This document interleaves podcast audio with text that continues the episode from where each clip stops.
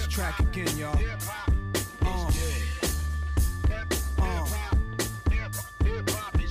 NYC, dirty Southwest Coast, Midwest, let's go. Welcome into a new edition of the, of the Denver Nuggets Daily Podcast. I am your host, TJ McBride. You can find all my stuff on Twitter at TJ McBride NBA or all of my work at milehighsports.com. And as usual, I'm sitting right next to my usual co host. Hey, it's Brendan Vogt. I'm the other host. You can find all of my work also at milehighsports.com. I'm on Twitter at bvote422, BVOGT422. But enough about me. TJ, 88 to 82 win for the Denver Nuggets over the Portland Trailblazers. The ugliest, but also the most important win of the season. Malone said after the game it wasn't pretty, but listen, TJ, it doesn't have to be anymore. It doesn't, and these pick and pods usually aren't pretty, so it's kind of very symbolic of how this Nuggets team has been playing. Because let's be real here, it's the very end of the season. People are exhausted. People are just grinding this out with sheer willpower at this point. It's crazy. And when that starts happening, you get these just ugly games. And I think the most important thing about this is that these are games the Nuggets don't win last year, and the Nuggets are finding ways to become unkillable. And Matt Moore and I, going all the way back to December, we were arguing about how resilient this Nuggets team really was, and if, if they were unkillable. Tonight, he looked at me and was like, "TJ, remember we were talking about all those years ago? Years, it feels like years." He was like, "This Nuggets team is becoming unkillable," and Right. that's really how I feel. Like, they can't ever make it easy on themselves. But they always find a way. That's the thing, the and even if the they lose is- games, like let's go back to the Boston and San Antonio game where Will Barton missed the two late Right. threes. They were right there against quality opponents with all their players healthier than Kawhi in those. So like the Nuggets are making things interesting no matter what the case is, and even if they lose, they're going out swinging. We've heard the um the players say multiple times this year. They've joked like maybe we just have to be down in games to come back, and that's sort of been emblematic and reflective of their whole season. It's, It has. They, they they play their best when their backs are against the wall. Their backs have been against the wall for six straight games, and they've pulled out six straight Ws. And they're all wins that you don't expect them to get, which Yeah. is perfect because this is the Pick and Pod podcast. So, Pick like- and Pop podcast. I can't say no, this. I don't know why. It's- you're, you're overcomplicating. I don't know why it. I can't just like so crisp and smooth. Say this. You got to get this right. But the pick and pod over here means that we're each going to bring our three different, I guess, storylines of the game out Yeah. into the light for the podcast. And we're already talking about how ugly of a game it was. Let's just get into my first one. So the Nuggets now have six wins this year when scoring under 100 points, and they have two games scoring under 90 points. If you go back and look at the, all the different scores from last year's games, the Nuggets did not win one single game when scoring under 100 points. That that's a huge stat. It is, and Michael Malone, it drove him crazy, and that was one of his big points of emphasis, even during last year when they were pushing for the playoffs. They were, he was literally telling us and imploring his team, like, we need to win with defense just every once in a while, just to be able to Right. gut out a gritty win like this, and they couldn't do it last year. And here we are, 88 to 82 against the Portland Trailblazers. What a ridiculously impressive game, winning in a way that we didn't know the Nuggets could win. I'm really glad you brought that up because I think that is the difference between this Nuggets team and last year's Nuggets team. The half court offense is a little less potent, although we haven't seen them fully healthy, so we'll give them a break there. The defense is just as bad, except TJ. When they get into these games where both teams aren't hitting shots, Indy's another great example. Tonight's a perfect one. This is the type of game that the Nuggets could not have won last year. And we're getting kind of accustomed to it this year. 37.3% from the field for Denver, 33% from the field for Portland. This was a hideous game. I think we're looking at 29 combined turnovers, um, only 32 combined assists, just 10 for Portland. It's you don't see Denver winning slugfest, or you didn't see Denver winning slugfest. It's something they can do now. That's important headed into the playoffs. Yes, everyone executes well, but you have to know that about yourself. It's it's easy to win games when you're shooting over 50% from deep. Can the Nuggets gut out wins when they aren't? The answer is yes. Yeah, and I think the other important thing to bring up about this is that let's just be real here. The Nuggets are still a just absolutely abysmal defensive team. Their defensive rating's 108.8. They're just not a good defensive team overall. I just want, have a take I want to spit out. I think the other teams that they're sort of in the league with defensively are all teams that are either so bad or trying to lose. I think you could make a real argument that Denver actually is the single worst defensive team in the NBA. They, yeah, especially considering where they're at and how talented they really are. Because when you look at where they're at, Denver is 26th right now in defensive rating at 108.8. That sandwiches them between the Knicks and the Bulls, with the Kings right behind them, then the Cavaliers, and then the Suns, who could have one of the worst defenses of all time NBA history Yeah. wise. So this Nuggets defense has been atrocious, but they've become opportunistic defensively. Well said. When they show up and they know they need to get a string of three or four stops, they can now do that. They're not going to be a 48 minute defensive grind you out into a pulp team. They're never going to be that team. But at the same time, if Denver can be able to lock down when they need to and really put a hurting on teams and be able to go on these extended runs, it is so important for them to be able to have that ability within them that they can use at least in a spurt, in I a agree. big burst. And that's really what I think is the difference this year is why that they are able to basically have, you know, six wins without scoring 100 points or two without scoring 90 points, even though they have almost the same defensive rating last year as they do this year. opportunistic's a great word. They were good all night tonight, but in the final three minutes and 36 seconds, Denver forced five stops, forced one turnover, and prevented the Blazers from picking up a single offensive rebound. Yeah. That's late game execution. That's forget what things looked like for the last three quarters. Yeah. It, it's on the line right now, and they buckled down and they executed. Executed might not be the right word, but they did. In the, in the They final did few minutes, though. they did. They sharpened it up, and um, like Millsap said after that that last home game, it was um, it's they're able to to make to get stops when it matters down the stretch, and yeah, you're right. That's just something you could not have said about this team one year ago. Oh, not even close. There was nothing even of the sorts. Um, what was your thing that you wanted to get to for your first thing at this pick and pop? Yeah, I'll sort of. It's it's vaguely related. I thought TJ. I've been covering the Nuggets as a writer in some capacity for almost two full seasons now. I've watched the Nuggets prior to that more so than a lot of uh, just casual fans. This was the single best effort I have seen watching the Nuggets in terms of contesting shots. It's guys take possessions off, guys are simply late, guys can't fight through screens. We've seen that a lot this year. It felt like every single jumper uh, except for the ones from Evan Turner by design. by design, uh, was contested heavily. Yeah. And I joke about Evan Turner, but I really mean that. In the first quarter, it's you can't let Nurkic beat you. You can't let Dame or CJ beat you. They funneled all of the action to Evan Turner, and Yep. they said if you guys are going to have one open shot tonight.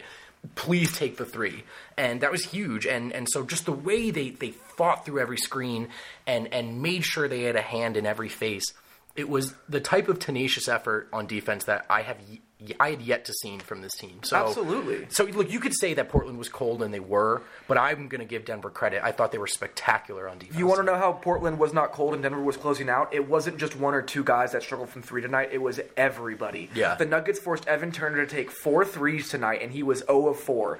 Al-Farouq Aminu took eight threes and only hit one of them. Damian Lillard was 2 of 10 from three tonight. Zach Collins was 1 of 3. Shabazz Napier was 1 of 3. When you hold them to Wow. 21.2% from three, the Portland Trailblazers, that means that you were using all of your energy and all of that tenacity to be able to close out with complete recklessness at, at times. There were points where I was like worried about the health of this Nuggets team. They were launching their bodies around the court so often. The 50-50 balls, the hustle plays. Gary Harris, getting on the floor. we should probably mention. Yeah, you know, he's not even on our list, Yeah. but we need to talk about Yeah, Gary, Harris man. came back tonight. I don't know if you guys noticed Oh that. yeah, by the way, Gary Harris was out for 11 games if you didn't know. And uh, I thought at first when he checked in, TJ, he looked a little weak on that right leg. But like, I just wanted off off your point, um, he was like almost reckless with his body tonight. Yeah. He played super confidently, both offensively and defensively. Like you said, he was flying through the air, and with about like two minutes left in, I think it was the third. Uh, Evan Turner had a mismatch on Harris in the post, and this was a pivotal point in the game. And Harris just, I, it was phenomenal ball denial on a guy Yeah. that's bigger than him. I remember that play exactly. I know exactly which one you're talking I about. I think that ended up preventing a, a potential swing in this game. So yeah, everyone played that way, but shouts to Gary Harris who actually had something to lose by playing that way. Yeah.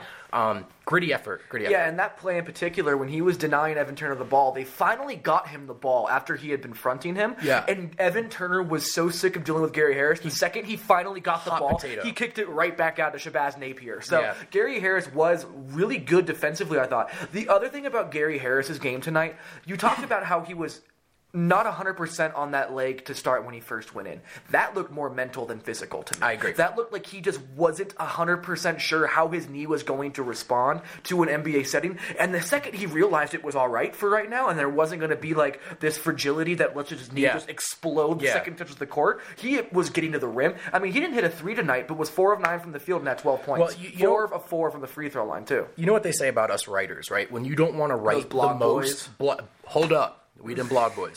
When you don't want to write the most, that's when you must write. Um, Harris, I thought it was like he made a conscious decision to, to take a really physical drive. He was like, screw it, I'm out here, let's see what this sucker can do. And to your point, the shot falls, and from that point forward, he was unafraid. You're right. You're right. He was He- and- unafraid. And, that step back, he had to clear some some room on that baseline to make that shot get up, and he got it off. Um, before we get to your next pick and pod, I wanted to hit on one more thing real quick because I have a stat that I love. Jamal Murray continues to be a closer that no one expected. He missed his so tonight he hit another two free throws in crunch time. This season.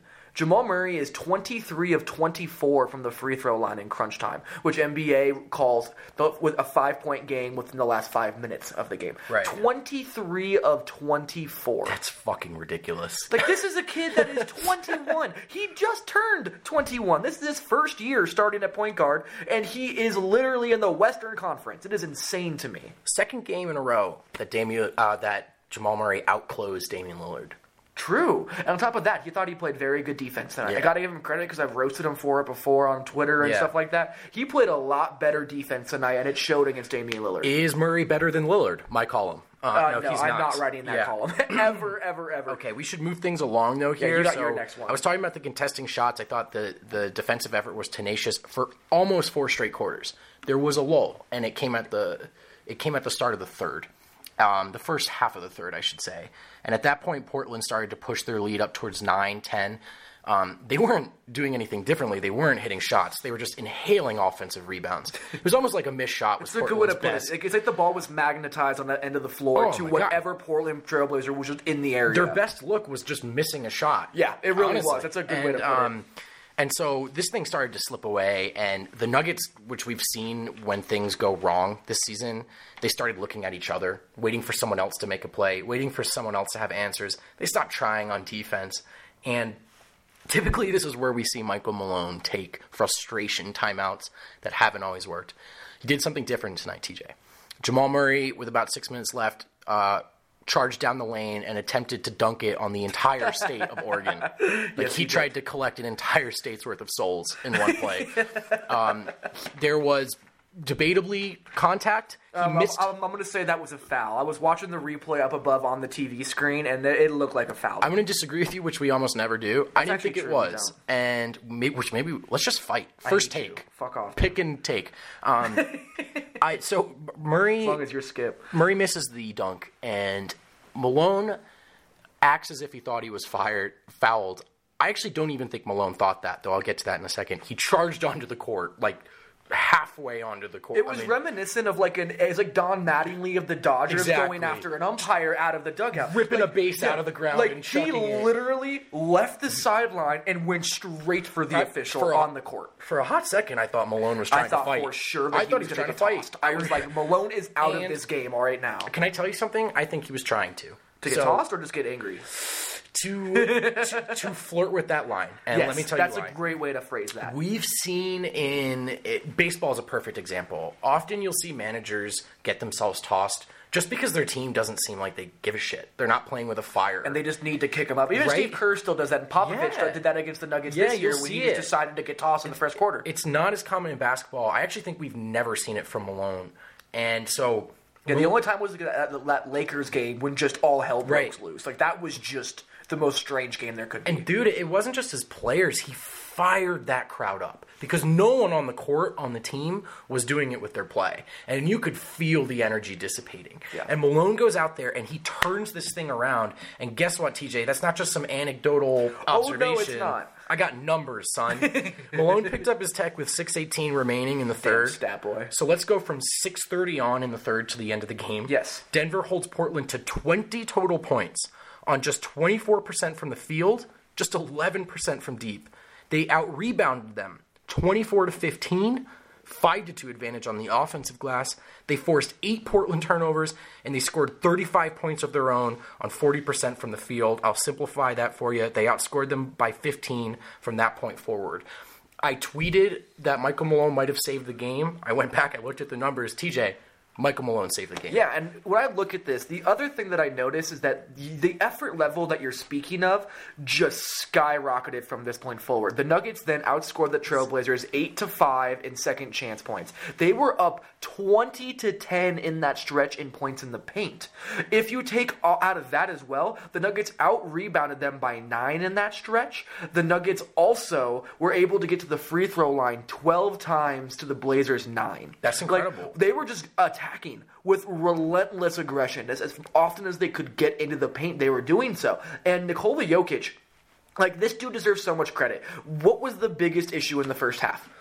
Offensive rebounds. So you want to know what Nikola Jokic did from that point forward, from when Malone got that tech? He had nine defensive rebounds from that point forward. That's incredible. He didn't have an offensive rebound, but he had nine defensive rebounds in that stretch. And so let's let's transition here into our final points. Um, I thought Nurkic has gotten the better of Jokic in these matchups for the most Yeah. part. He's taking this personally, and Jokic, as we know, is, is a guy who's not really inclined to do that. it's almost hard to get a fire out of him. And Nurkic absolutely worked him in the for three quarters in that regard on Mm-hmm. the glass. Jokic just completely turned the tables in the final 18 minutes of this game. He he made it a point. He made it his responsibility to keep Nurkic out of the game, and then he got it going on offense, which he really hadn't up to that Yeah. point. And so I thought we saw Jokic turn the tables on Nurkic, and I think that TJ turned the tides of this game. Yeah, and like, it's hard to say that Nurkic was just obliterating Jokic because he was. When you watch him, like if you go back and watch every single like shot that Jusuf Nurkic took tonight, Nikola Jokic is going to look terrible. Yep. But Nikola Jokic after the first quarter had seven assists and five rebounds. So like it wasn't like Nikola Jokic wasn't being effective. His shot just wasn't on. And I think that was the most important thing. But you're right. 20 points and 19 rebounds. Eight of those rebounds were offensive for Jusuf Nurkic. That was massive. I them. think it changed the game, and so it's it's in line with Malone's tech. Um, we're going to finish things up here. I know you had two more points you wanted to make on Denver's front court. Um, do you want to stick with Jokic for a second? Just hit us with that stat line. So yeah, well, let's start with Jokic real quick Yeah. because Jokic's stat line was just as insane as you were going to find. So he finished the night with 15 points, 20 rebounds, 11 assists, and two steals and a block. That stat line is such an obscure stat line that I had to look it up and just see what other players have been able to pull this off. So this is the whole list, all right? Kareem Abdul-Jabbar had a 35 point, 20 rebound, 12 assist, 3 steal game once. This is my favorite one. Fat Lever had a 20 point, 20 Hey. rebound, 12 assist, 6 steal game. Of course. And then Fat Lever had another one 20 points, 22 rebounds, 11 assists, 2 steals. The only other two times it happened are both Nikola Jokic. I did not realize when this was happening that Nikola Jokic has another game in which he had 15, 20, 11, and 2. That's insane. He has two this season. yeah, not very good company with Kareem though. That guy's kind Yeah, of what washed. a yeah, what a trash Yeah. player Kareem is. Uh, don't you ever say that again. I'm a Lakers fan. I grew up in LA. You cannot talk bad about Kareem. sarcasm ever, ever, ever, real. ever, ever, ever, ever. So, but yeah. Nikola Jokic had 17, 21, 12, and 2 against Memphis earlier this year, and then had 15, 20, 11, and 2 tonight. Okay. What an incredible stat line. And you wanted we're running out of time. You wanted to talk about one more guy, and I'm curious about that because I thought he actually didn't have a very good game. Paul Millsap. Paul Millsap. So Paul Millsap in a vacuum did not have a very good game. I mean, when you look at Millsap's numbers, two of ten from the field is terrible. Nine rebounds and only four were defensive. Really hurt the Nuggets, and he only had one assist tonight.